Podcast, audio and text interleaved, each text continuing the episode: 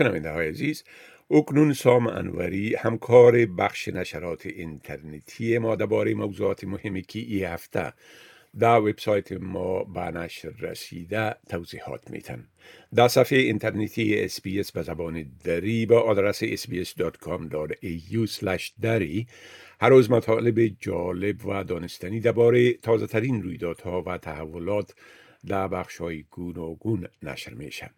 آقای انوری سلام عرض می کنم خب اولتر از همه اگر بگوییم که به صورت عموم چی حوادث مهم در این هفته رخ داده که در وبسایت ما هم نشر شده. با سلام به شما و شنوندگان عزیز. خب موضوع مسلط هفته بحران انرژی و امکان قطع شدن برق در پنج ایالت استرالیا بود. به دنبال گرانی مواد سوخت تولید برق برای نیروگاه های برق سودآور نبود و به ترتیب قیمت عمده برق بالا رفت و بحران انرژی در کشور ایجاد شد. در نهایت اداره تنظیم کننده بازار انرژی استرالیا AEMO تصمیم گرفت که برای رفع مشکل کنترل بازار ملی برق را در دست بگیرد. حکومت کارگر هم حکومت پیشین را سرزنش کرد که در طول قریب به یک دهه گذشته سرمایه گذاری کافی در بخش انرژی تجدید پذیر انجام نداده و مقصر وضعیت فعلی است. موضوع داغ دیگر افزایش 5.2 درصدی حداقل دستمزد از سوی کمیسیون کار منصفانه استرالیا بود که با استقبال گروه های کارگری و حکومت کارگر و اما انتقاد شرکت های کارفرما روبرو شد. در عین حال رئیس بانک مرکزی استرالیا به استرالیایی ها هشدار داد که برای افزایش فراتر نرخ سود در ماه های پیشرو آماده باشند. دیدار وزیران دفاع استرالیا و چین در حاشیه نشست امنیتی شانگریلا دایالوگ در سریلانکا هم پوشش گسترده خبری داشت. به ویژه از این لحاظ که دو کشور در طول تقریبا به سه سال گذشته هیچ ارتباط در سطح وزرا با هم نداشتند. بازگشت خانواده پناهجوی تعمیل سریلانکایی به شهری که در ایالت کوینزلند که چهار سال پیش از اونجا به قصد اخراج از کشور بازداشت شده بودند از مسائل عمده دیگر بود. البته باید یادآور شد که خانواده در پایان هفته گذشته به بیلو بیلا برگردانده شدند.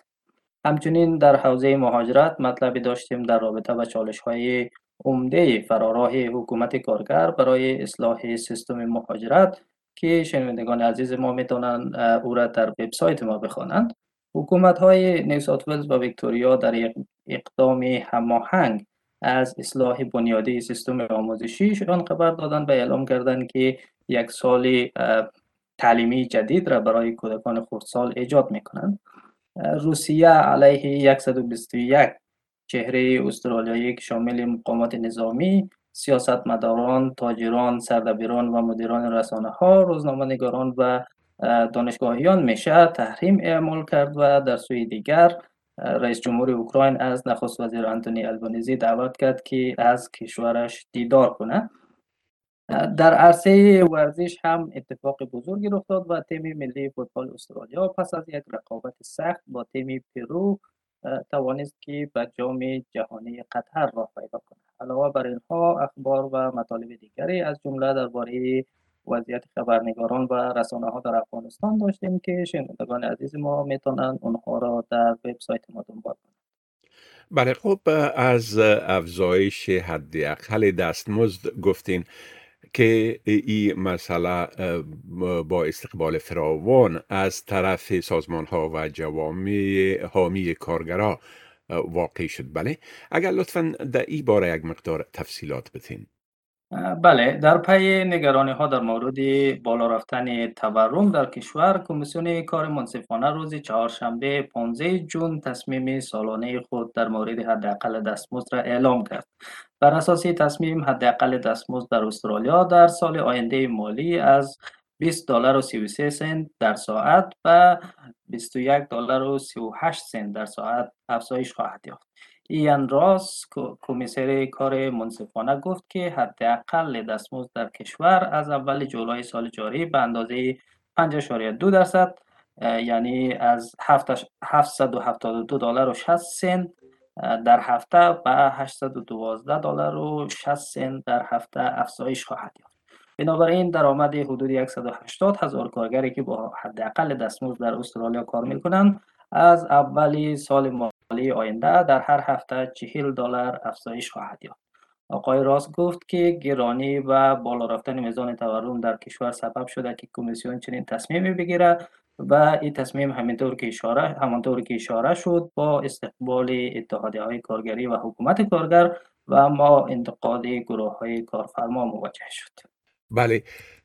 خب شما همچنان از یک سال تعلیمی اضافی برای اطفال خردسال در ویکتوریا و نیو ساوت ویلز گفتین میشه که در این باره یک مقدار معلومات بتین؟ بله همونطوری که قبلا اشاره شد ایالت های نیوسات ولز و ویکتوریا در یک اقدام مشترک از اصلاح بنیادی سیستم آموزشیشان خبر داده و اعلام کردند که یک سال آموزشی اضافی را برای اطفال خردسال ایجاد می کنند. نخست وزیر ایالت نیوسات ولز دومینیک پروتی و همتای ویکتوریاییش دانیل اندروز روزی چهارشنبه 15 جون در اعلامیه مشترک گفتند که ایالت هایشان سازی طرحی هستند که بر اساس او کودکان خردسال آموزش ابتدایی خود را یک سال زودتر آغاز خواهد کردند در ایالت نیوزاد از این برنامه از سال 2030 آغاز میشه و یک سال قبلتر از آنچه به نام مهد کودک یا, یا کیندرگاردن یاد میشه واقع خواهد شد. ویکتوریا در نظر دارد که برنامه را از سال 2025 آغاز کنه و سال جدید آموزشی یک سال قبلتر از آنچه به نام آمادگی یاد میشه واقع خواهد شد. کودکان پنج روز در هفته و به صورت رایگان در این ها اشتراک می کنند و گفته شده که این برنامه در کنار فواید زیادی برای خود کودکان دارند و خانواده هایشان هم کمک می کنند که کار بیشتر کنند و درآمد بیشتری داشته باشند. خب آقای انوری از شما به خاطر این معلوماتتان تشکر می کنم و روز خوش و آخر هفته خوش برتان آرزو می کنم تشکر از شما. خدا نگهدار.